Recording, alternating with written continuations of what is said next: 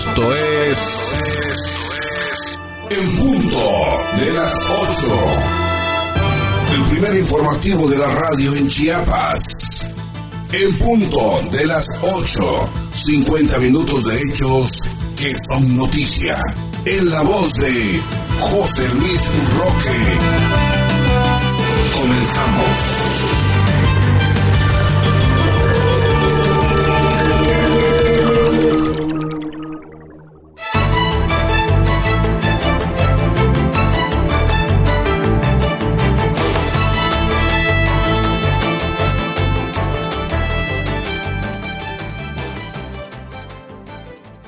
Tal amigos? ¿Cómo están? Muy buenos días. Les saluda José Luis Roque en este espacio informativo. En el día 6 de julio del año 2022 estamos transmitiendo en vivo desde los estudios de En Punto de las 8 en la capital de Chiapas. En esta mañana nos despertamos con 22 grados Celsius, de acuerdo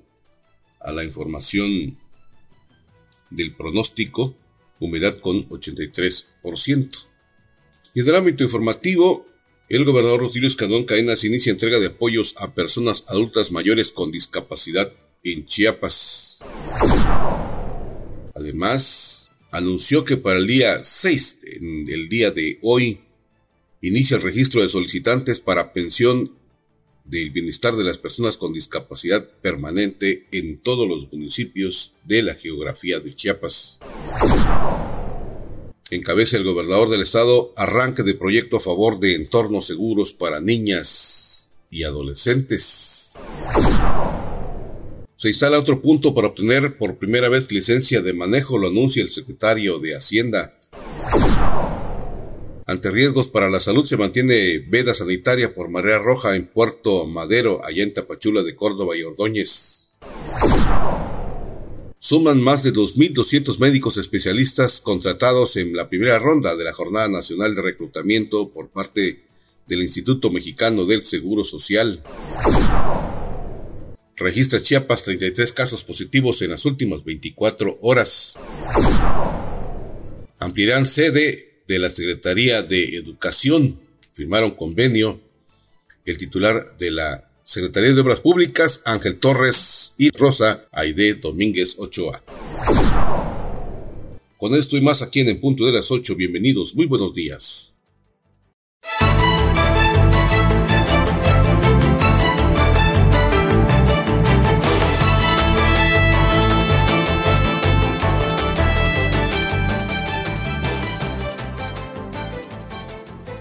¿Qué tal? ¿Cómo está usted? Le saluda José Luis Roque frente a estos micrófonos. Estamos transmitiendo desde los estudios de En Punto de las 8. Gracias por permitirnos acompañarle en este día miércoles 6 de julio del año 2022. Estamos en la capital de Chiapas, Tuxtla Gutiérrez. En el arranque del operativo de entrega de recursos pertenecientes a los programas Pensión para el Bienestar de las Personas Adultas Mayores y Pensión para el bienestar de las personas con discapacidad permanente, el gobernador Rutilio Escandón Cadena sostuvo que con estos apoyos representan un acto de justicia social y constituyen un derecho humano, ya que buscan la igualdad y la atención especializada a la población en condiciones de mayor vulnerabilidad. Destacó que la pensión para las y los adultos mayores pasó de 2.550 pesos en 2018 a 3.850 pesos en el 2022 y la meta es llegar a 6.000 pesos en el 2024, mientras que la pensión a personas con discapacidad permanente también aumentó en este 2022, pues pasó de 2.800 pesos a, a más. Asimismo, pidió a quienes están en dicha condición permanente, pues permanecer atentos a las convocatorias para inscribirse y ser parte del padrón de beneficiarios ya que el deseo es que los apoyos se le otorguen de manera universal. Luego exhortó a la población a no dejarse engañar debido a que los apoyos se entregan sin ninguna condición ni compromiso político ni social eh, ajeno a, a la política federal. El mandatario agradeció el respaldo de la federación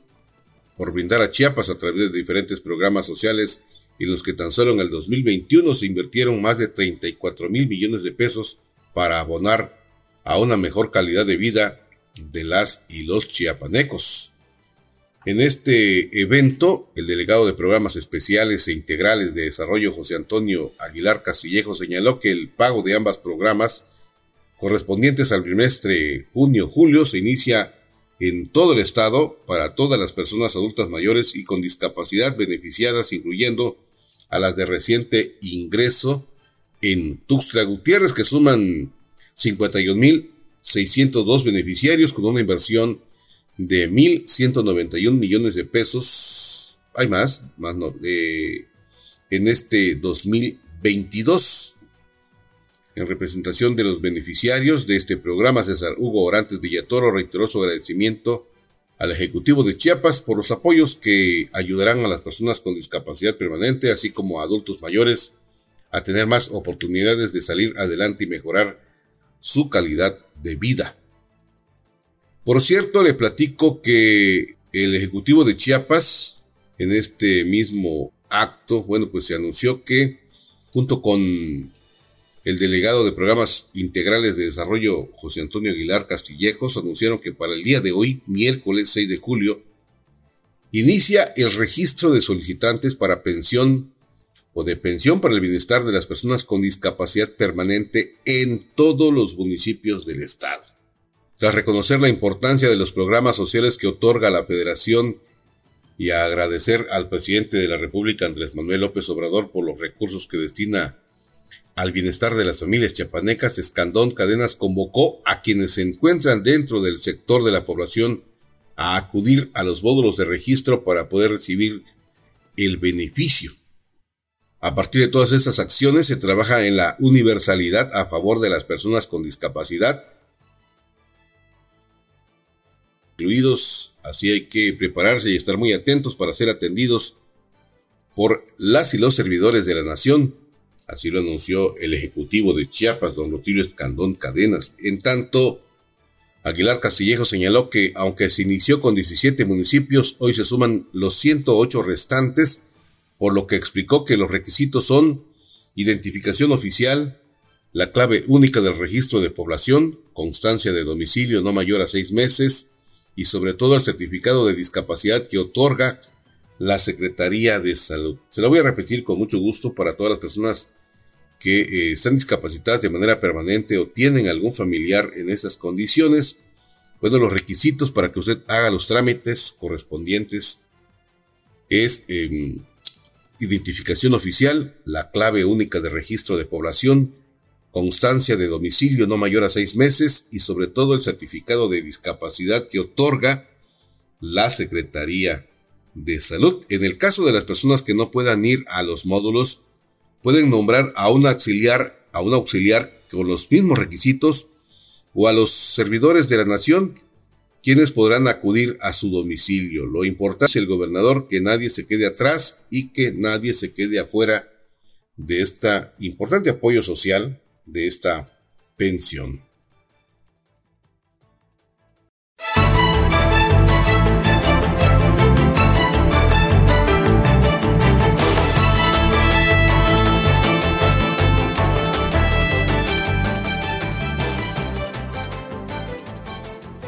Y hablando del Ejecutivo de Chiapas, permítame usted comentarle que encabezó el arranque del proyecto Hablemos sobre mi vida y mi futuro, construyendo entornos seguros para las niñas y adolescentes y mujeres en Chiapas, que se pondrá en marcha próximamente en 36 municipios considerados de alta y muy alta tasa de adolescente y por parte de la Estrategia Nacional para la Prevención del, Embarazo en Adolescentes, el famoso ENAPEA. Al respecto, Rutilio Escanón Cadenas manifestó y resaltó que es fundamental ir al terreno de los hechos y recorrer municipios y comunidades para obtener información eficaz sobre las personas que necesitan ayuda, como se hace en este caso, en el que el objetivo es prevenir el embarazo adolescente, un tema que urge difundir entre la niñez y la juventud. A su vez, la secretaria de Igualdad de Género, María Mandiola Totoricagüena, agradeció el respaldo de quienes se han sumado al proyecto en el que se realiza un trabajo cercano con enfoque territorial para llegar a quienes más lo necesitan, así como reconoció también a las escuelas de liderazgo y a la red de niñas y adolescentes espacio donde se les brinda herramientas en su crecimiento y alientan en la defensa de sus derechos. En representación de las estudiantes de la Escuela de Liderazgo Adolescente, la exalumna Odalia Paulina Pérez Cadena compartió su experiencia dentro de la institución educativa. Al tratar temas que son tabú para muchas mujeres, relató que aprendió cosas nuevas, que de no haber estado informada la hubieran llevado a tomar decisiones precipitadas sobre su vida. Agradeció el apoyo recibido e invitó a más adolescentes a sumarse a este proyecto. En el caso de la representante de la red de niñas y adolescentes Liliana Mercedes López Velasco, subrayó que es tiempo de que las niñas y adolescentes sean escuchadas, por lo que manifestó su beneplácito al ser parte de una red en la que están capacitadas para tomar decisiones basadas en sus planes de vida, a fin de incluir en políticas públicas de prevención del embarazo infantil y disminución del embarazo adolescente. Estuvieron presentes en este evento la secretaria general de gobierno, Victoria Cecilia Flores Pérez, el secretario de salud, la secretaria de Educación Rosaide Domínguez Ochoa, la directora general del DIF Chiapas, Delia María González Flandés, la presidenta municipal de Mitontic, Maruca Méndez Méndez, la integrante del Comité de Prevención de Embarazo Infantil y Adolescente del municipio de Tenejapa, Catarina Jiménez Luna, así como la representante en Chiapas de la Red Nacional de los Derechos Sexuales y Reproductivos, Karen Guadalupe Grajales Osorio.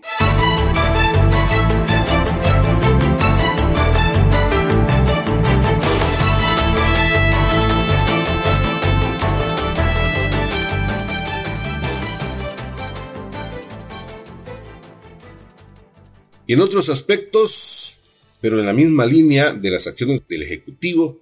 le platico que bajo el lema Donar sangre es un acto de solidaridad, súmate al esfuerzo y salva vidas. Don Rutilio Escadón Cadenas inauguró el área de preparación de crioprecipitado en el Centro Estatal de Transfusión Sanguínea y Banco de Sangre Dr. Domingo Chanona Rodríguez en la capital de Chiapas, donde externó un reconocimiento a pues cada uno de los donantes voluntarios no remunerados se hizo un llamado respetuoso a todos los chiapanecos, hombres y mujeres, a mantener esta cultura de la donación, porque este es un acto altruista, dijo, pues permitirá que Chiapas cuente con suministros suficientes y se logre el acceso universal y oportuno a transfusiones de sangre segura. El mandatario informó que gracias a la voluntad de la ciudadanía al sumarse a este esfuerzo solidario, de la donación de sangre y pese a la pandemia por COVID-19, Chiapas logró avanzar escalones importantes en esta materia al pasar del último al quinto lugar nacional. No obstante, señaló se continuará pues generando una amplia conciencia pública respecto a las necesidades de contar con donaciones de sangre de manera periódica. Escandón Cadenas refrendó el compromiso de su gobierno de no escatimar esfuerzos ni recursos para seguir invirtiendo en la salud de los chiapanecos, por lo que instruyó a la Secretaría de Salud a acelerar los trabajos para que este mismo año se tenga lista la reconvención moderna y funcional de este citado centro en Tuxtla Gutiérrez, así como el inicio de la construcción de un espacio de este tipo en Tapachula de Córdoba y Ordóñez y, el municipio Reforma. Estos espacios, mencionó el Ejecutivo de Chiapas, se sumarán a los 535 hospitales y clínicas reconvertidas, ampliadas, remodeladas y construidas, de un total de 1.090 clínicas diseminadas en toda la geografía del estado de Chiapas. En este evento estuvieron presentes el representante de la séptima región militar, Ivette Zavala Martínez, por parte del Congreso del Estado, la diputada presidenta de la Comisión de Salubridad, y asistencia Marta Verónica Alcázar Cordero, el diputado presidente de la Comisión de Hacienda Felipe Granda Pastrana, así como la ganadora del primer concurso nacional de dibujo infantil 2022, Dona Sangre, Dona Vida, Camila Zoé, Huerta Córdoba y demás galardonados.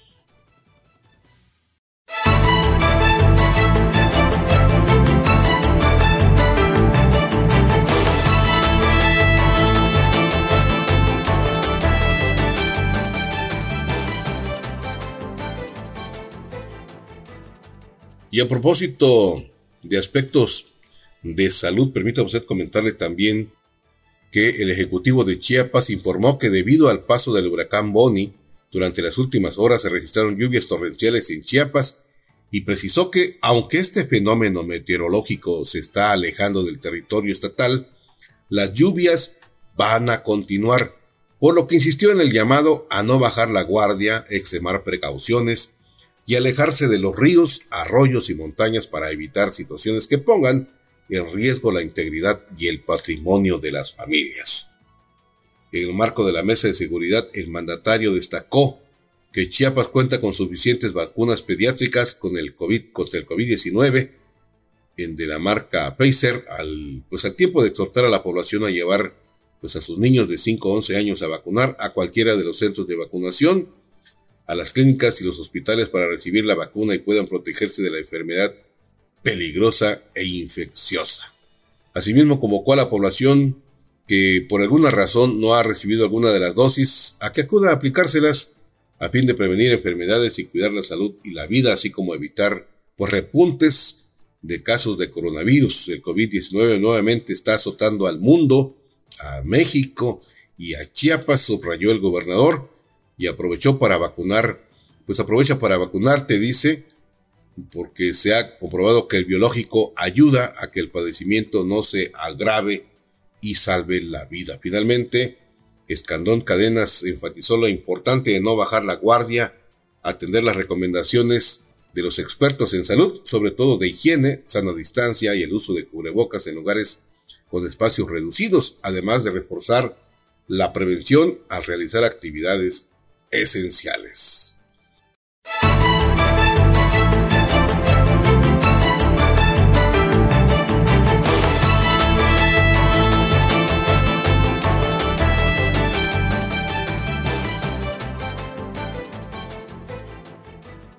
Cambiando de temas, en otros aspectos, permítame usted comentarle que atendiendo a una constante solicitud de la ciudadanía, el Centro de Recaudación Local Norte Poniente, ubicado en Plaza Mirador, amplía sus servicios y ya se podrá aplicar el examen de conducir para acceder por primera vez a la licencia de manejo. Al respecto, el secretario de Hacienda Javier Jiménez Jiménez afirmó que desde esta primera semana de julio se instaló en este pues, centro de recaudación local el módulo de aplicación de examen de conducir con el único objetivo de que los servicios que ofrece la dependencia estén más cerca de los usuarios y de esta manera pues la zona metropolitana ya cuenta con dos lugares para la obtención por primera vez de la licencia de manejo. El funcionario estatal comentó que eh, con este mismo servicio se seguirá ofreciendo en el centro de recaudación local Torres Chiapas, pero para tener otra opción se puso en marcha en la Plaza Mirador, donde también se pueden realizar pagos de derechos, trámites vehiculares, expedición de licencias en sus tres modalidades, nueva, canje y reposición, entre otros. Hacienda busca agilizar todos sus servicios, hacer más fácil al contribuyente el pago de sus obligaciones fiscales, pero también los escucha y trata de responder a sus peticiones con el fin de mejorar la atención a la sociedad chapaneca a través de las 13 delegaciones y 63 centros de recaudación local. Finalizó Javier Jiménez Jiménez, secretario de Hacienda en el estado de Chiapas.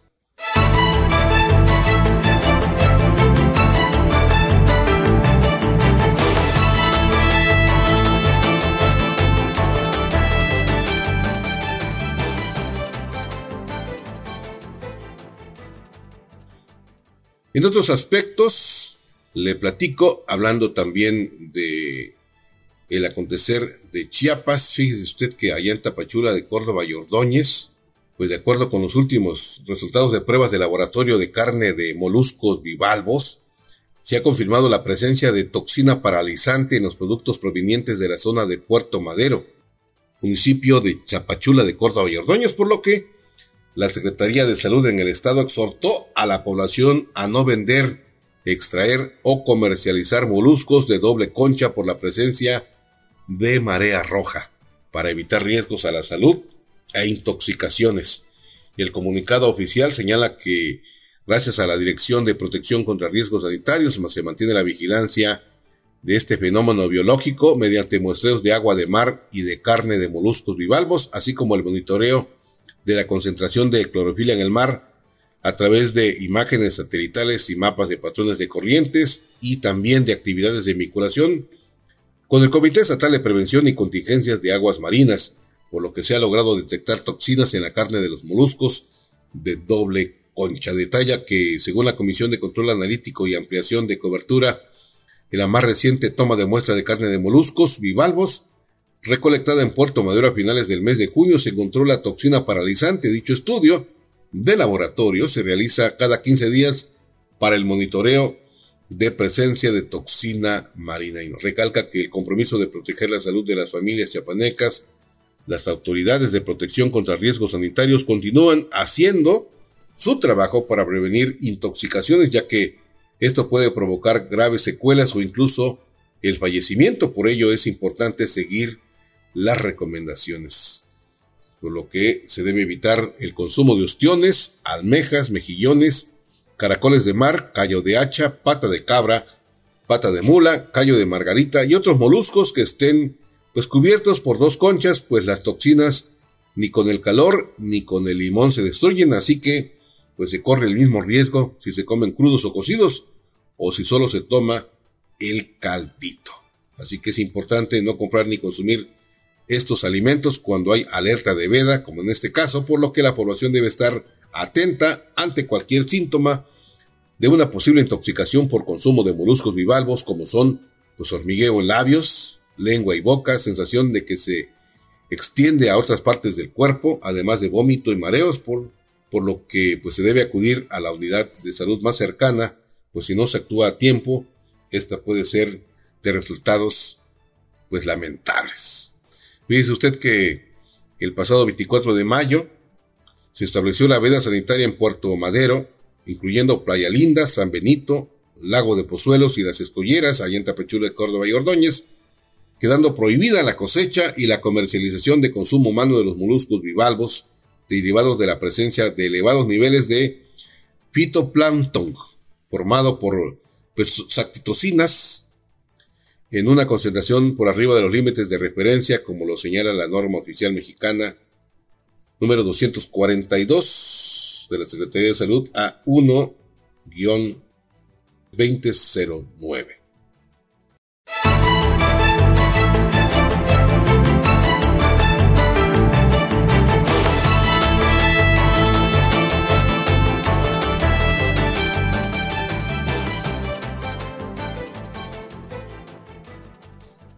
Hablando de salud, permítame usted comentarle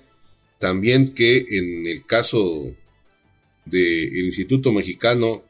del Seguro Social, pues durante la primera etapa de la jornada de reclutamiento y contratación de médicos especialistas, el gobierno federal lleva contratados 2.553 postulantes de 4.994 acreditados, informó el director general de ese Instituto de Salud, Zoe Robledo Aburto. En el marco de la conferencia de prensa del presidente Andrés Manuel López Obrador, el director general del IMSS recordó que el 24 del 24 de mayo al 3 de junio se llevó a cabo la jornada de reclutamiento de médicos especialistas para cubrir 14.323 vacantes, periodo de donde acudieron 4.494 y que fueron acreditados para la siguiente etapa del proceso señaló que el viernes, el pasado viernes 1 de julio, concluyó la primera ronda de contratación de médicos especialistas por institución. Los gobiernos de los estados agregados en el, en el Instituto de Salud para el Bienestar INSABI contrataron a 1.180, el IMSS a 702, el Instituto de Seguridad y Servicios Sociales para los Trabajadores del Estado, el ISTE, 202, Pemex, Petróleos Mexicanos, 31, IMSS Bienestar 119 y los institutos nacionales contrataron a 11 médicos, es decir, es un total de 2.253 especialistas ya que fueron contratados. En este periodo así lo dio a conocer Zoé Robledo Aborto. El titular del Seguro Social explicó que aún se requieren médicos especialistas y que al cierre de la primera ronda se continúan con vacantes de las principales especialidades en medicina interna hace falta, por ejemplo, 1.676, en urgencia médico-quirúrgica 1.583, en ginecología y obstetricia 1.331, hacen falta 1.336 pediatras, 1.017 anestesiólogos y en cirugía general 850 pues, especialistas.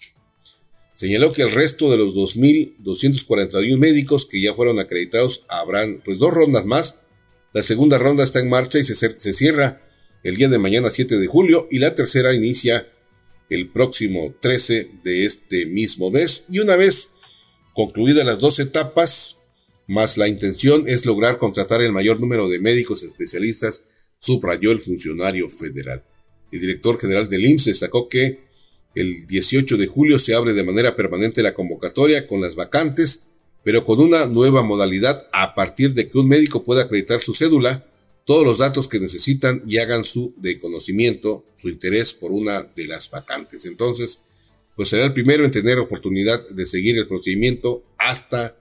su contratación. Es decir, pusieron menos candados, únicamente tiene que tener pues su cédula profesional y estar ligado, estar ligado con el área que se requiere para la contratación. Así que si usted es médico y quiere usted eh, pues asistir a estos contratos de eh, salud, puede usted hacerlo en las páginas correspondientes del Instituto Mexicano del Seguro Social.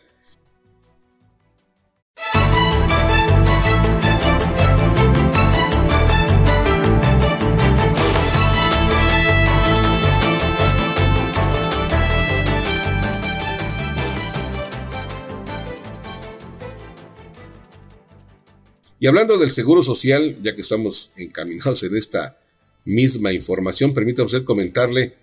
que eh, de la Ciudad de México regresamos a Chiapas, donde en el mes de julio el Instituto Mexicano de Seguro Social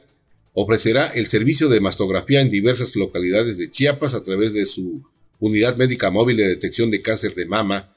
a los derechohabientes entre 40 y 69 años de edad que nunca en su vida le hayan realizado o tengan dos o más años sin hacerse la mastografía. El instituto recomienda que las mujeres se realicen este estudio por lo menos cada dos años para detectar oportunamente alguna alteración, pues con la mastografía se puede identificar lesiones que no se observan a simple vista ni se sienten y pueden pasar inadvertidas. El cáncer de mama es curable si se detecta a tiempo. La Unidad Médica Móvil de Detección de Cáncer de Mama por Mastografía del IMSS en Chiapas se ubicará en las unidades de medicina familiar y en los hospitales generales de subzonas con medicina también familiar. Y, por ejemplo, van a estar el día 17, le, me voy a permitir, con su permiso, comentarle, en San Cristóbal de las Casas, eh, bueno, perdón, eh, el 11 y 12 de julio van a estar en San Cristóbal de las Casas, el del 11 al 15 van a estar en, la unidad médica número 11 en Tapachule, Córdoba y Ordóñez. 13 y 14 eh, en Comitán, en la unidad número 18. El 15 van a estar en Frontera con Malapa, en la unidad médica familiar 27. El mismo 18 van a estar en Acala. El 18 y 19 en Huistla. El 19 en Chicoacén. El 20 en Cintalapa. Ese mismo día también van a estar en Cacahuatán, en la unidad familiar número 12 el número 5, el día eh, en Ciudad Hidalgo, la unidad familiar número 5, el día 21. El 21 y el 22 van a estar en la unidad número 14 en Pujiltic. El 22 van a estar en Mazatán. El 25 en Acapetagua. Del 25 al 29 van a estar en el municipio de Villaflores. El 26 van a estar en Escuintla. El 27 de julio van a estar en Mapastepec. El 28 van a estar ubicados en Pijijiapan, en la unidad médica familiar número 33 y el 29 en el municipio Arriaga. El Instituto del Seguro Social de Chiapas invita a todas las derechohabientes a acudir con su cartilla nacional de salud vigente, vestir ropa cómoda de dos piezas, recién bañada, sin talco ni desodorantes, usar cubrebocas y seguir las indicaciones de sana distancia para que puedan ser atendidas en las unidades médicas móvil de detección de cáncer de mama por mastografía, a cargo del Instituto Mexicano del Seguro Social del Estado de Chiapas.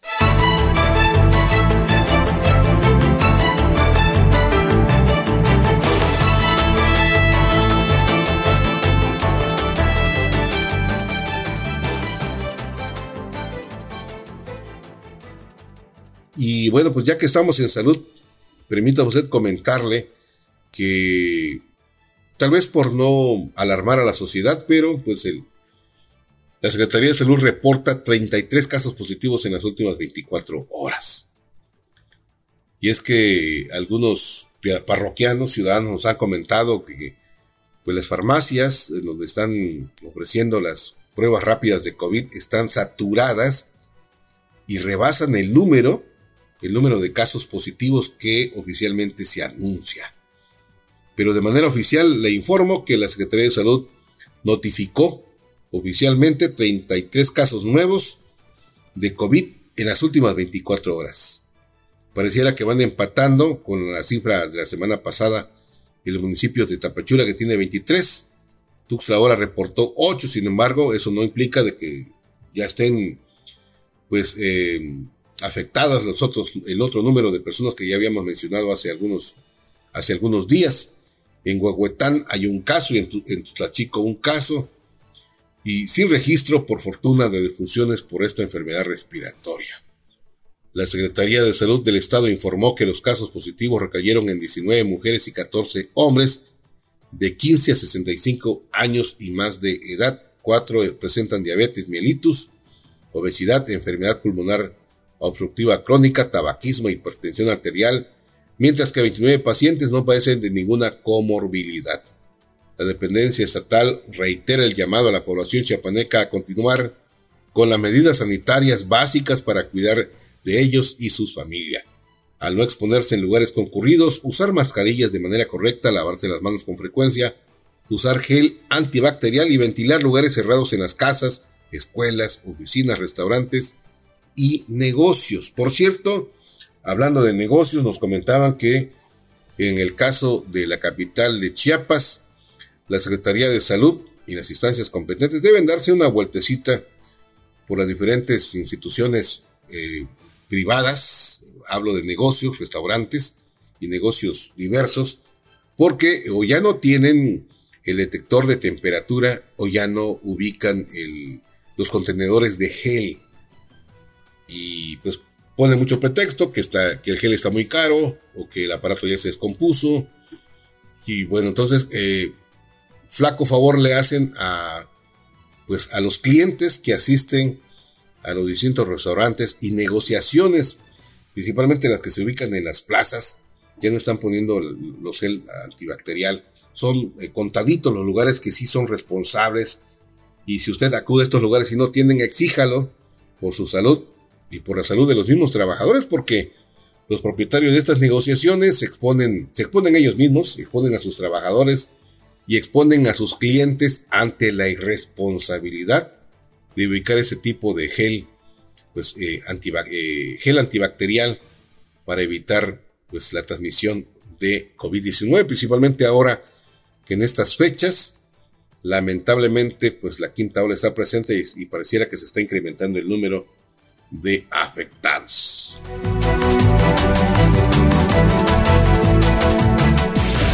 Primer plano. Los más sobresalientes de México. En el ámbito nacional, hasta diciembre inicia pruebas de refinería Olmeca. La secretaria de Energía ve mezquindad en críticas de la obra, pues es una realidad. Y es que fíjese usted que la Secretaría, la secretaria de Energía, Rocío Nale García, aseguró que en diciembre próximo ingresará el primer barril de petróleo crudo para comenzar con las pruebas de refinación de la nueva refinería Olmeca en Dos Bocas, Tabasco. El compromiso con el presidente es tratar de que en diciembre se pueda meter el primer barril, que la integración pueda quedar. Tenemos mucha confianza, dice la funcionaria, de que todos los equipos son nuevos, son de seguridad, se hicieron con cálculos exactos y no se tenga problema, pero lo marca la seguridad industrial y la velocidad. En el trabajo, en la conferencia del presidente Andrés Manuel López Obrador en Palacio Nacional, Nale de García calificó como una mezquindad quienes nada más critican la nueva refinería por cuestión de ideología o de lo que sea ante un hecho real. La Red Nacional de Refugiados llamó a la Cámara de Diputados a asegurar y vigilar la progresividad de la designación y equitamiento del presupuesto de egresos de la Federación para el ejercicio fiscal 2023 para el programa de apoyo para refugiados, refugiados especializados para mujeres y víctimas de violencia de género, sus hijas e hijos y defender que esos recursos no sigan disminuyendo. A la mayoría de los refugiados y centros externos se les ha reducido el presupuesto designado en 2022 en comparación a lo que recibieron en 2021. No obstante a ello, y como lo han venido reflejando desde la Red Nacional de Refugiados, los honorarios de las personas que colaboran y acompañan a las mujeres a instancias sobrevivientes de violencia han sido reducidos como consecuencia del retraso de la liberación del presupuesto, señaló el organismo civil en un comunicado. Exgobernadores del PAN se reunieron con el dirigente nacional Marcos Cortés, con quien analizaron los escenarios de cara a las elecciones 2023 y 2024 refrendaron la política de alianzas y anunciaron un ejercicio de movilización nacional por medio de foros en todo el país para la construcción de una amplia coalición ciudadana de organizaciones y partidos. En rueda de prensa en la sede nacional del PAN, los exmandatarios estatales Juan Carlos Romo, Hicks, Marco Antonio Adame, Marcelo de los Santos, Francisco Ramírez Acuña y Fernando Canales refrendaron su respaldo a Marco Cortés y señalaron que se deben abrir de par en par las puertas de Acción Nacional y fortalecer la unidad del partido. El arzobispo primado de México, el cardenal Carlos Aguiar Retes, se sumó a la convocatoria que hicieron el lunes los integrantes de las conferencias del episcopado mexicano, la de superiores mayores de religiosos de México y la provincia mexicana de la Compañía de Jesús, para unirse en oración por la paz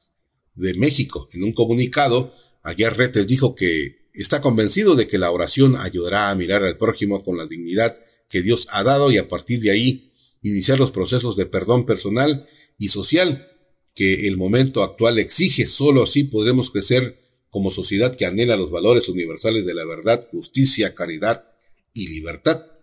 Miramos con esperanza todo esfuerzo y diálogos que se realice para la construcción de la paz en nuestro corazón y en nuestro país, siempre bajo la inspiración de Dios por el que se sirve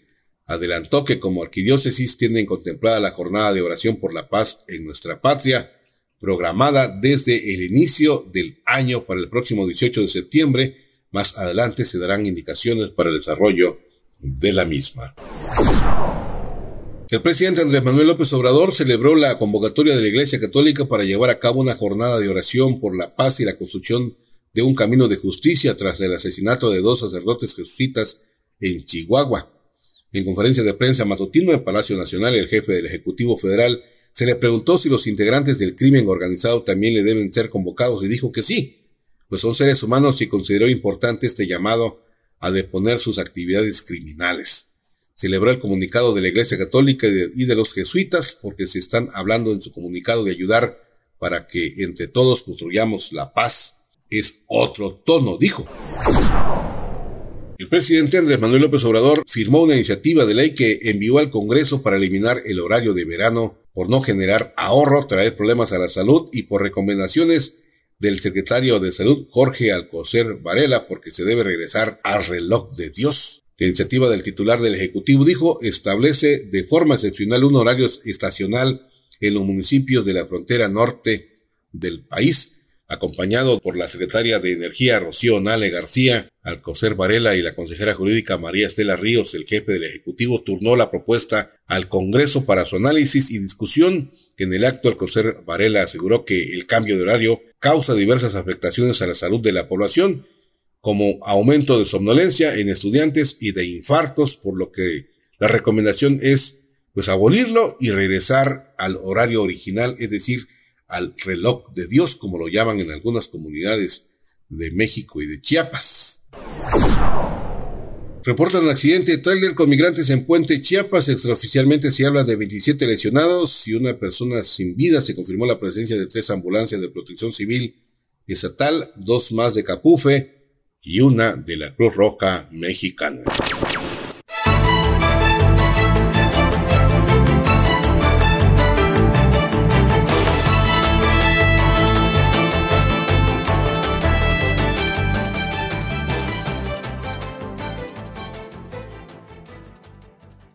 Y hablando de otros aspectos, permítame usted comentarle que la Secretaría de Obras Públicas y Educación del Estado, representado por sus titulares Ángel Torres y Rosaide Domínguez Ochoa respectivamente,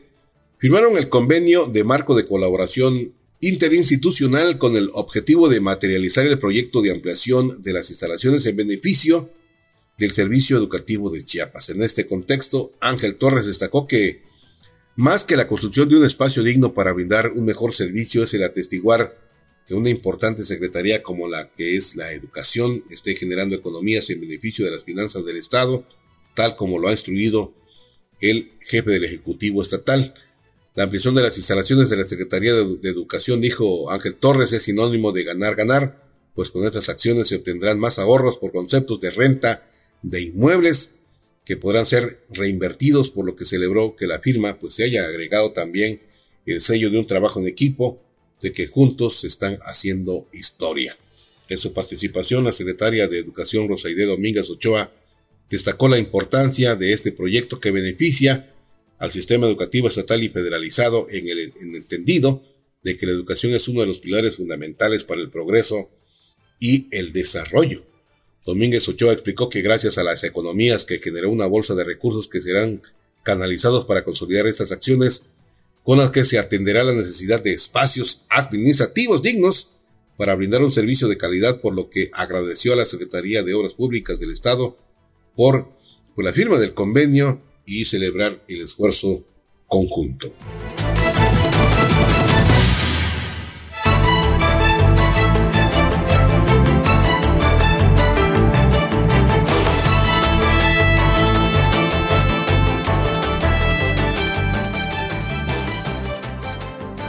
Bueno, pues el tiempo nos ha ganado la batalla. Le agradecemos mucho la amabilidad de su atención en este espacio de noticias. José Luis Roque, desea que tenga usted un día lleno de muchos éxitos. Nos escuchamos en la siguiente entrega. Hasta la próxima.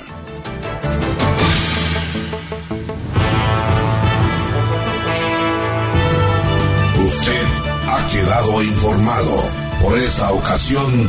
es todo. Le invitamos a sintonizarnos en nuestra siguiente emisión. En punto de las 8.